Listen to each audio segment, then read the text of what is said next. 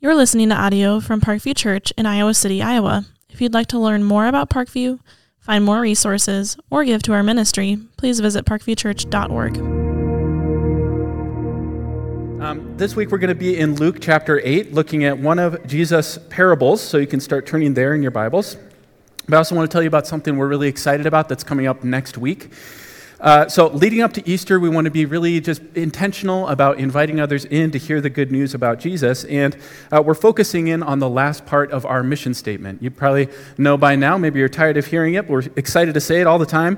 Uh, we're here to be a whole church forming whole disciples of Jesus for the good of all people. We're honing in on that last part for the good of all people. Many of you in this room uh, have experienced what it means that Jesus is good for all people, good for us, good for anxious people, heartbroken people, uh, wandering people. Uh, no matter our current situation, our background, no person is outside of that same uh, power and grace. And so we want to celebrate that and remind ourselves and one another of that. And so starting next week and through Easter Sunday, we're going to take a break from the Gospel of Luke and just take a look at that, the ways that Jesus proves uh, through his life, through his teaching, through his death on our behalf, through his resurrection, that he is good news for all people. Um, and this is a great entry point for, for our friends and neighbors and coworkers who don't yet believe in Jesus. Uh, so we'd encourage you, invite them in. We'll give you some more information as we go along.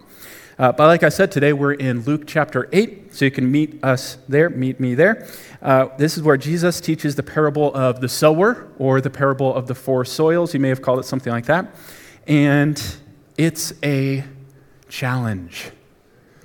It's a challenging parable.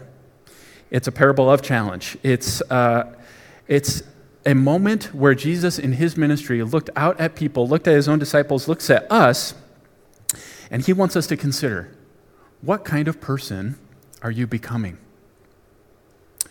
Uh, we are all, we're dynamic, we're changing all the time, but what kind of person are you becoming? What kind of trajectory are you on? And he wants to challenge us with a simple reality. How you hear, how you hear determines who you become.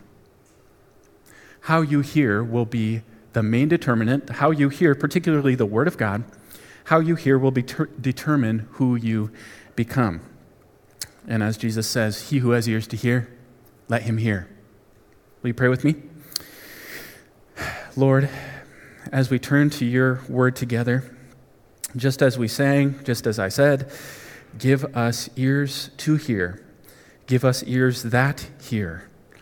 Um, give us hearts that receive what you have to say to each of us today. Lord, where else can we go? There's no one else that has the words of life, only in this book, only through your words, only through your Son. There are so many things, Lord, competing for our attention this morning, competing for our affection this morning. Uh, we're only aware of half of them, maybe. And so we pray that you would, by your power, clear away everything so that our hearts have only eyes for you and our ears are tuned in to you.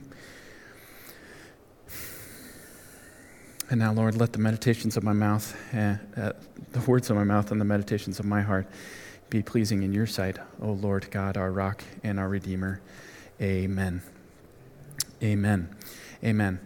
Well, let's get right into it. Luke chapter 8, verse 1 says this Soon afterward, he, that is Jesus, went on through cities and villages, proclaiming and bringing the good news of the kingdom of God. And the twelve were with him, and also some women who had been healed of evil spirits and infirmities Mary, called Magdalene, from whom seven demons had gone out, and Joanna, the wife of Chuza, Herod's household manager, and Susanna and many others who provided for them out of their means. I'm going to pause there.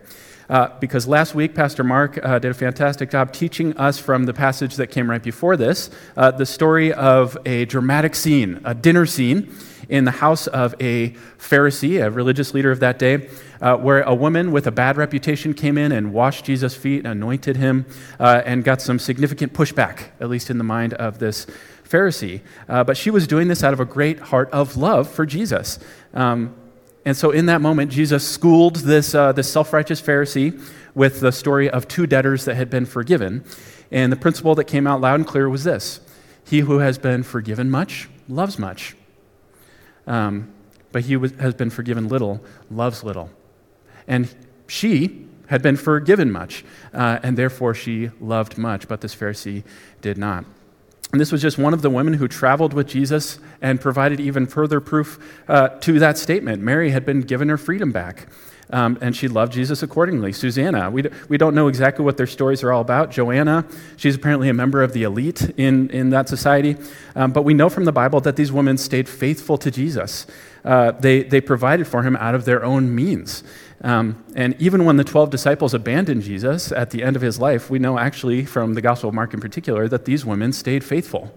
They were there at the cross with him, they were there with him through the end. They were the ones who went to, to approach him at his tomb and, and, and so forth. In fact, uh, the history of the church in general and the history of Parkview in particular uh, demonstrates that women often set an example for us uh, that we need to be responsive to and imitate.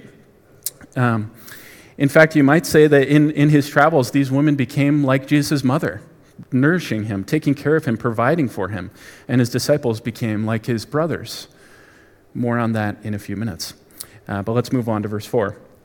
And when a great crowd was gathering and people from town after town came to him, he said in a parable A sower went out to sow his seed.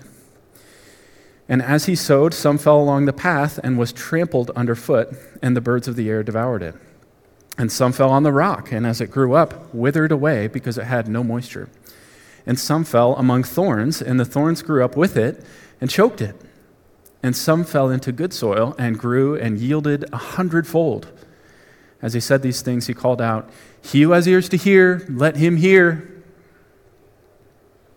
And that was the parable. End of teaching. Jesus sits down. Got it? Uh, maybe you're left kind of scratching your head. What does that mean? We thought we were coming for sort of spiritual insight. Jesus has this great reputation, man of power, man of wisdom, and he just told us how to sow a garden. What? That's not what they were expecting.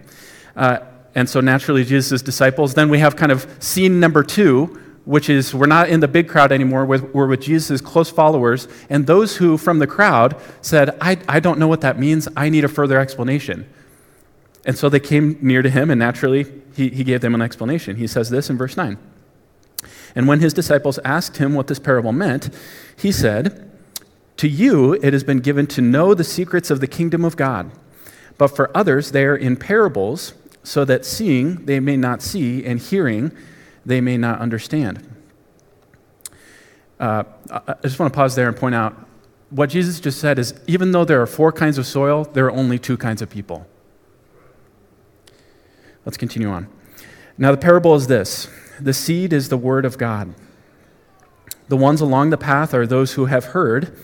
Then the devil comes and takes away the word from their hearts so that they may not believe and be saved. And the ones on the rock are those who, when they hear the word, receive it with joy. But they have no root. They believe for a while and in time of testing fall away. And as for what fell among the thorns, they are those who hear, but as they go on their way, they are choked by the cares and riches and pleasures of life, and their fruit does not mature. As for that, in the good soil, they are those who, hearing the word, hold it fast in an honest and good heart and bear fruit with patience. This is the Lord's word. This, uh, we're going to get into what each soil means, but a few things we have to point out first of all.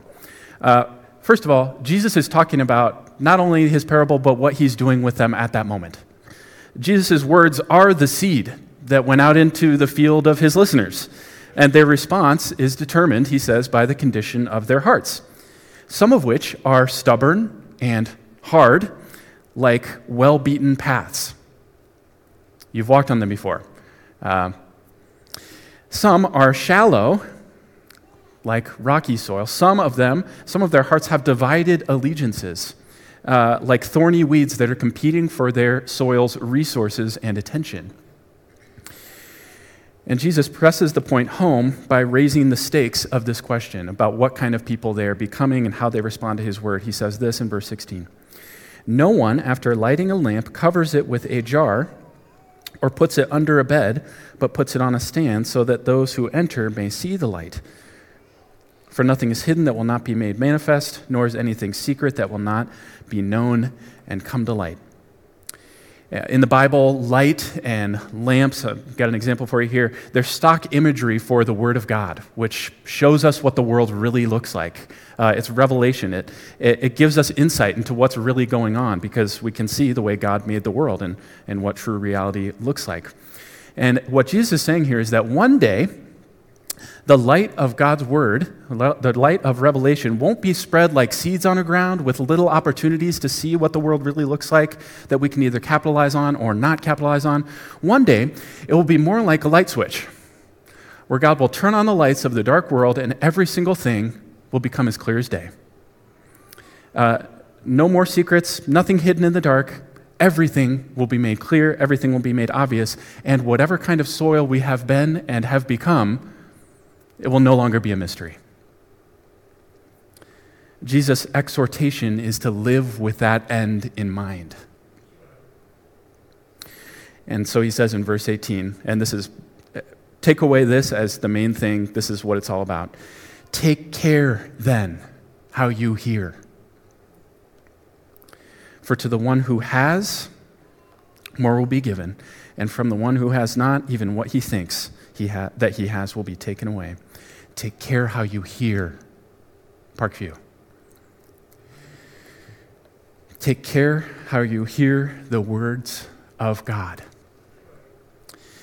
The spiritual dynamic that Jesus was describing then as he stood and talked to a crowd of people, perhaps about this size, was not just true for them then, it's true for you right now. The idea that, that we have this idea in our minds that anyone can sort of define their purpose for themselves. Jesus is not leaving margin for that possibility. He's saying, You, like soil was made to grow things, you, in your human soil, were made to bear fruit for the kingdom of God. And your life will only find a happy ending when it does that.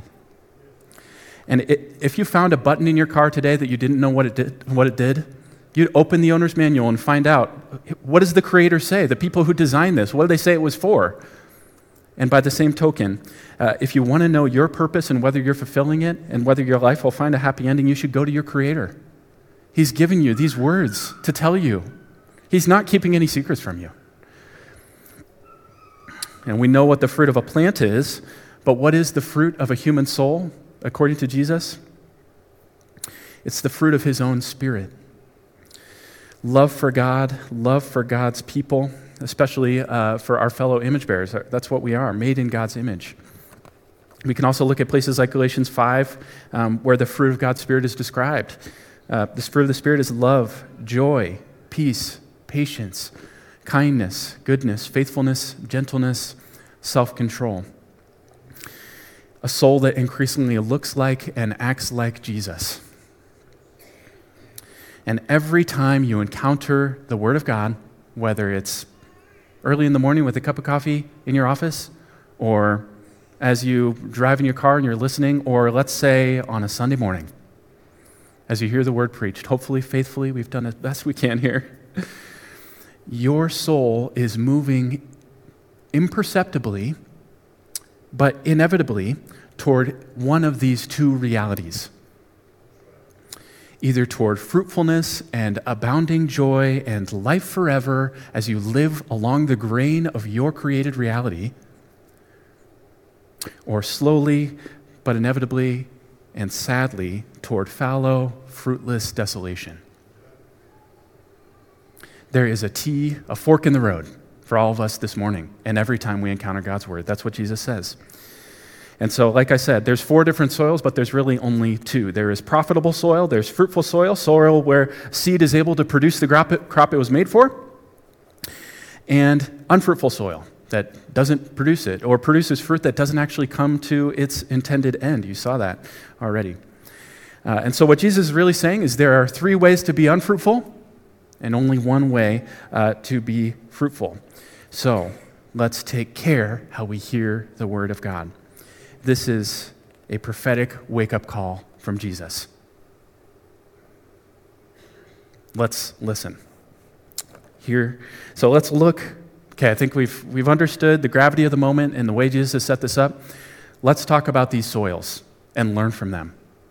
Okay, Uh, it's only right. Let's look at verse 11 where we learn about soil type 1. Okay, it says this, verse 11. Now the parable is this the seed is the word of God. The ones along the path are those who have heard. Then the devil comes and takes away the word from their hearts so that they may not believe and be saved. Now, we've got to talk about gardening. I hope that's okay. We got to talk about gardening for a second. Some of you are really excited about that, some of you are not. Uh, that's okay. If you're like me, when you think of Israel, uh, you think of a barren desert wasteland that just is full of sand and the occasional palm tree, something like that. Uh, in reality, the area that Jesus was describing uh, was warm, almost, you know, probably tropical, you'd call it, but not, not barren, not deserted. Um, and it's often been compared to something like Southern California. So if you've been out there, um, there are places where it's really arid and deserted and things don't grow very well, but there's also these lush, fertile valleys where lots of things grow. And so it's more like this it's something like, see, that looks like that. Um, there is good soil there. And the farming practices of the ancient world are actually fairly well known. There's lots of manuals and things we found from centuries and decades, and, or not decades, millennia ago that tell us about how they would do this. They were good at it. That's how they survived. So many of them were subsistence farmers. They were careful and they needed to get a crop, otherwise, they would die. So they learned quick.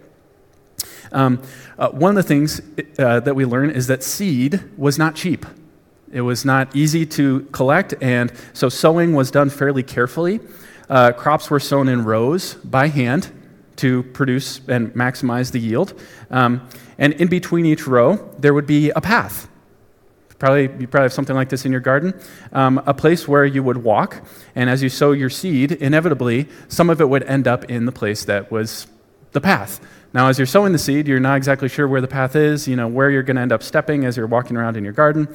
But inevitably, some small percentage of the seed would end up in this soil that you're going to step on, and it's hard for seeds to grow when you're stepping on them all the time. Um, and obviously, any seed that fell on that area would bounce right off, and it would become food for hungry birds. And this hardened soil, this soil on the path, uh, is Jesus' chosen image for the hard heart, the hard hearted. Now, for, for some, this, this illustrates their determined attitude toward God's word. I'm not listening. I may have heard it, but I'm not going to respond. It's not for me. But for all of us, this also describes moments where we harden our hearts toward what God says to us. We don't really listen. The Word of God doesn't really sink in at all, it just sort of bounces right off. And Jesus' warning to us is that this situation is not just a coincidence, it's not just sort of a natural phenomenon, it's the indication of spiritual war in your midst. It's happening as I speak. Every time the Word of God is read or spoken or studied or taught or discussed, in that exact moment, there is a, an invisible spiritual battle going on for the allegiance of our hearts and our ears. Right now, in this moment, there is spiritual pressure on you from without to keep you from hearing the words that I'm even speaking right now uh, to excuse it, to misdirect it, to think about someone else who needs to hear it, uh, to distract you by thinking about other things that maybe need your attention, to discount it. Well, it's not really that serious. To ignore it. Well, I'm kind of busy. Our enemy will do whatever it takes. This is, this is stopping us at the gate before it even sinks in. If we can clear it away then, that's, that's the mindset. Uh, it can keep the Word of God from sinking in, becoming processed, and, and becoming productive. You're in a battle. You're being resisted right now. Push back. Fight.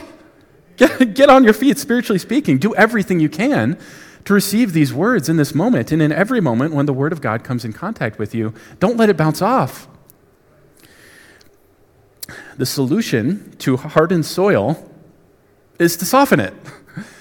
It's to soften it. That would be done maybe by plowing, um, by breaking up the, the, the hard soil. Uh, whatever it needs you need to do to soften your heart in these moments, to open your ears, to listen, resolve yourself to avoid the fate of soil one as Jesus describes it. Resolve yourself that when the word of God, when you come in contact with the word of God, you will be soft to it. You will receive it. You will hear it. You will decide to hear it and listen deeply. Take care how you hear the word of God. Let's look at soil number two. In verse 13, it says, And the ones on the rock are those who, when they hear the word, receive it with joy. But these have no root. They believe for a while, and in time of testing, fall away. Hmm. Now, when I read on the rock, for some reason in my mind, I always think of rocky soil, and I imagine a patch of gravel in the middle of a garden, which I've not seen many gardens like that. Um, I don't know why that comes into my mind, but if you're not, it's because I'm not familiar with the, the landscape of this part of the world. Uh, in reality, the land around Galilee was filled with shallow layers of limestone. Uh, if you've gone out to the reservoir around there, you've seen something like this. Um, it's common to find areas where there would be just a few inches of soil on the surface. Um, so it looked like good soil, right? A good place to plant some seeds. Um, but a few inches down, it was totally impenetrable rock. Uh, water isn't going to be there. It's going to drain away. It's not going to be able to grow deep. You notice that how Jesus says some seed fell on the rock, singular. There's rock, the rocky layer he's talking about, not the rocks, not a bunch of gravel. Um, and that's what Jesus had in mind. This is soil that, uh, by all outward appearances, it looks totally fertile. It looks like it's a great place to plant seeds, but in reality, it's shallow and therefore sterile. As Jesus says, when a seed is sown, it, it germinates and it grows, and it, he even says there's great joy, right? But when the sun shines down, its heat saps the plant's strength. It has no moisture, it has no way to regulate its temperature. In the end, it basically gets cooked by the heat of the sun. Because rather than giving it energy, the sun evaporates its moisture, it proves unfruitful over time. And these, this is Jesus' image for the shallow disciple who falls away when the going gets tough. The difficulties of the Christian life prove whether the soil lacks the depth to sustain growth. Have you experienced this yet in the Christian life? Biologically, we know the same sun that can scorch a plant is also the same sun that it can't live without it, right? The sun is the thing that gives it, it nourishment for growth and life, and suffering can play a similar role in your life today. In fact, it has to. It can only do one of those two things. Suffering in the Christian life will either prove your depth in Christ or prove shallowness. Do the trials of your life today drive you back to God's word or away from it? Learn this lesson now. Could I just urge you, learn this lesson now? Because for some of us, there are terrible things that are going to happen in our lives. Learn this lesson now while, while it is much easier to learn, so to speak. Uh, the same sun that hardens the clay melts the ice. Is God's word melting your heart this morning? Because if it's not melting it, it's hardening it. So the solution is to go down deep, is to get deeply rooted in Christ. If you feel today that you have learned enough of Jesus and you feel pretty good about where you're at, and you feel kind of fine and okay, you are near to the danger of the soil and the rock. There are depths to God's word, there are depths to who Jesus is, uh, there are depths to what God wants to do within you that you have not yet fathomed. Christ is deeper still. You will not get to the end of him. You will not scrape the bottom of who he is. None of us has done it today. None of us is overestimating Jesus right now. There is more. Read a Christian book. Ask a wise Christian friend to give, give you counsel, to give you advice. Go deeper with a friend. Go deeper in Christ. Go deeper still. You can go deep with Him and avoid the fate of soil number two. Now, last of the unfruitful soils, let's consider soil number three. In verse 14, it says this As for what fell among the thorns, there are those who hear but as they go on their way, they are choked by the cares and riches and pleasures of life, and their fruit does not mature. Notice they have fruit, but it's outcompeted and it proves unfruitful. Their fruit doesn't ripen, their fruit doesn't come to maturity. And, and, let me just say, I think if I were to say you're preaching a message to a church audience on a Sunday morning, here you go. This is the greatest risk for probably most of us in the room. There's clear evidence of God's grace in your life. There's clear fruit. It's fruit on the vine, it hasn't yet been plucked. Will it come to maturity? Will that tomato turn red in your life? Will it turn? Will it become savory and delicious? Notice, notice then back, if you look back at verse 7, you find something interesting too. It says, Some fell among thorns, and the thorns grew up with it and choked it.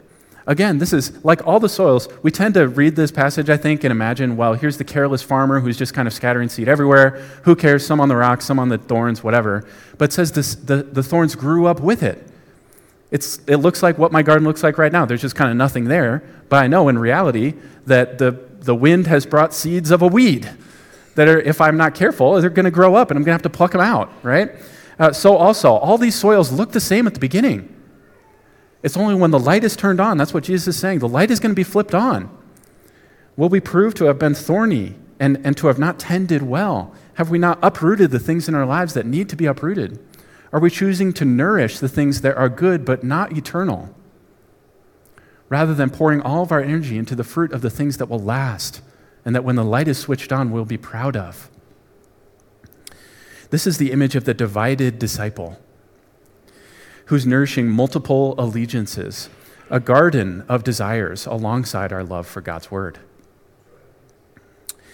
And the difficulty is that those things are they're often not bad in themselves. You'd be quick and easy to justify, well, I mean, I know, you know, this is not great, but uh, it's not a bad thing in itself, but when it competes with our affection for Christ, it is. Many of us, too many, have thorns that are quietly, we are quietly, imperceptibly cultivating weeds. Uh, we're fertilizing them with our attention and our affection and our money and our time. Thorns called significance and power and lust and security. And the way that thorns kill plants is not violently and all at once uh, and painfully, it's by simply outcompeting them. Whatever gets the most nourishment wins. And Jesus is saying to you stop giving your time and your emotional energy and your spiritual life to foolish things with no eternal value. You are feeding your pet wolf. And one day, could be tomorrow, could be 30 years from now, it could turn and kill you. If there's something in your life right now that the Word of God tells you to put to death, do not delay. Do not wait. Uh, to stand still is to make a decision. Uh, be ruthless. Cut it off. Yank it out of the soil. What are you doing? Uh, get it out of there. The longer you wait, the less resistance you'll be able to muster. Uh, now is the moment. Today is the day. Yank it out of your life. It is never safe to delay doing what the Word of God tells you to clearly do. Uh, choose life, choose abundance. It will hurt, it will be worth it. And that brings us to this final soil, soil number four, the only good option for us. Verse 15 says, As for that in the good soil, they are those who, hearing the word, hold it fast. Hold it fast in an honest and good heart and bear fruit with patience. We spend enough time on all these dangers that we face. I hope the Lord has already brought to mind a way that you could faithfully respond to this. But we've got to think about this too. Jesus is not hiding from us how to bear fruit for his kingdom. He's not made it tricky, he's not made it complicated. Doesn't make it easy, but we can bear fruit with patience. Jesus describes those who bear fruit with three descriptors. He says, They are those who, hearing the word, hold it fast, hold it fast, with an honest and good heart and they bear fruit. And here's something comforting that we all need to hear with patience. Notice uh, this is the only soil where the seed goes into it. That's something interesting. It's sowed along the weeds, among the weed, uh, you know, on the rock, but this is the only one where it goes into the soil. And that's not all. It says they hold it fast. Are you holding the word of God fast? You could translate hold it fast as clutch or seize or guard. It's an active, assertive pa- uh, posture toward God's word. Do you have a proactive posture to the word of God this morning? When you hear it, do you clutch onto it? Do you not let it go? Do you write it down? Do you cherish it? Do you store it up? Do you memorize it? Do you hold it fast, not letting it out of your hands? It would be hard to go up to a soldier and snatch their weapon away from them because it's the thing that gives them life, it's the thing that protects them. By the same sense, uh, God's word is no less vital for you today it should be hard to snatch it out of your hands because you're holding it fast. One easy way to do that write it down. Write things down. Uh, uh, take notes when you study, when you come to church. Write some things down. Hold fast to God's word. Hold fast with a good, honest, and good heart. Here's what this means Do you receive the word of God without self deception, without ego inflation, coming to it and assuming every time you hear the word of God, there's actually a way I need to change here? There's some place that I need to grow. I'm going to be just brutally honest about myself and about what this says. I'm not going to let it pull any punches. Tell me what's going on really. Do you approach the Word of God intending to obey it? To follow through? Uh, another one of Satan's great weapons in this battle is to convince us that we can become mature in Christ simply by learning facts. That, as if that's the whole measure of Christian maturity. That matters. You can't love what you don't, uh, can't, can't obey what you don't know. Uh, but it's, there's more to it. Jesus demands action. As we'll see, Jesus says, My family are those who hear and do what the word says. Hold fast with an honest and good heart and bear fruit with patience. That's a great comfort to us. We bear fruit with patience. Just as gardeners, you know, you don't grow fruit overnight. now, you want to see evidence that fruit is coming. You want to see evidence that things are changing. And every day you do see that, don't you? But so, so often it's imperceptible. It's one centimeter at a time. Uh, that tomato grew by one gram today. You don't even know. You can't even tell. It's the same way people grow, isn't it? Um, maybe if you look back in 20 years, you meet your classmate that you knew when they were eight, and you say, Is that you? Daryl, I've, what happened to you? Okay, there are moments like that when you, you say, 20 years ago, I was so different.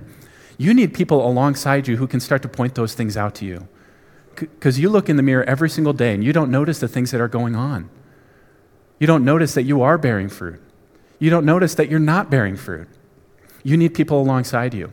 And that, if I were to give you one challenge, as if I haven't given you a challenge this morning, if I were to give you one challenge, it would be this don't leave this room without talking to someone about what you've learned today. Uh, one of the greatest weapons, I've said it before, but one of the greatest weapons that Satan has to keep you from growing is the two minute walk from your seat right now to your car as you drive home. And his, his greatest weapon would be for you to just make that walk without any thought. Just leave. Stay. We put reflection questions up on the screen to give you a natural, non awkward way to talk to someone and say, what, what did you learn today from the Bible? Okay? Give each other permission to do that. Um, bear fruit for his kingdom, to set a trajectory of growth today in this moment, after the service with your Christian friends and your community group, but crucially, in the next 20 minutes. You can do this this morning. And it's a great challenge to us to hear this word carefully, uh, but it's not without reassurance and hope.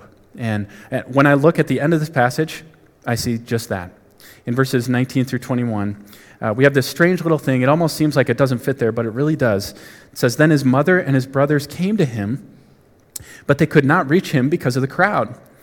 And he was told, Your mother and your brothers are standing outside desiring to see you. But he answered them, My mother and my brothers are those who hear the word of God and do it. And I want to point out how Jesus, he, he's doing what I just asked you to do. He's connecting his growth with your embeddedness in the family of God.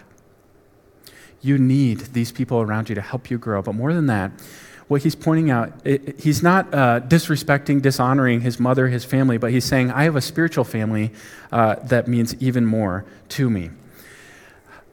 Draw near to them. And let that encourage your heart that what Jesus is saying is that following him, being with him, is not just a matter of sort of vague, generic growth. Jesus' comment is directed toward those people at the start of this passage. Remember, his brothers, his disciples, they're with him. And these women who ministered out of their own needs, what were they doing? They were mothering him, they were caring for him. And he was saying to them, You are as near to me as family.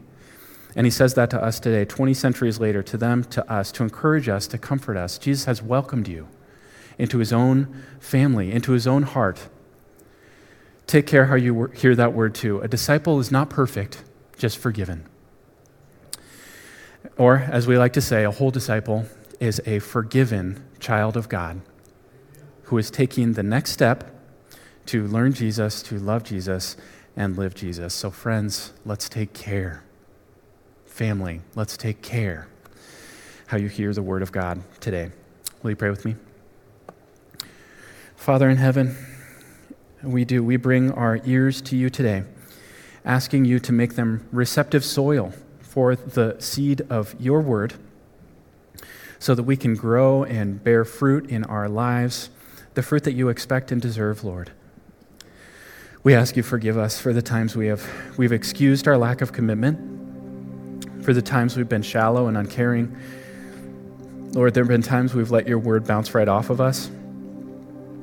Lord, there, there are ways that we have let other cares and affections uh, grow up next to this, the, the seed that you want to grow in our lives, Lord, and we've nourished them more than we have you, your word. Forgive us, Lord. Thank you for forgiving us through Christ. And Lord, some of us, we, we aren't even sure we long to grow right now. Would you, at least in this moment, help us to, to want to long to grow? Give us desire to grow? Bring to mind, Lord, even in this moment, at least one or two steps that we could take today, concrete, practic- practicable steps, and give us the boldness, Lord, even in these next few minutes, to share them with someone in this room, in the car on the way home, to set a new trajectory to become what you have made us to be. For the glory of Jesus, we pray. Amen.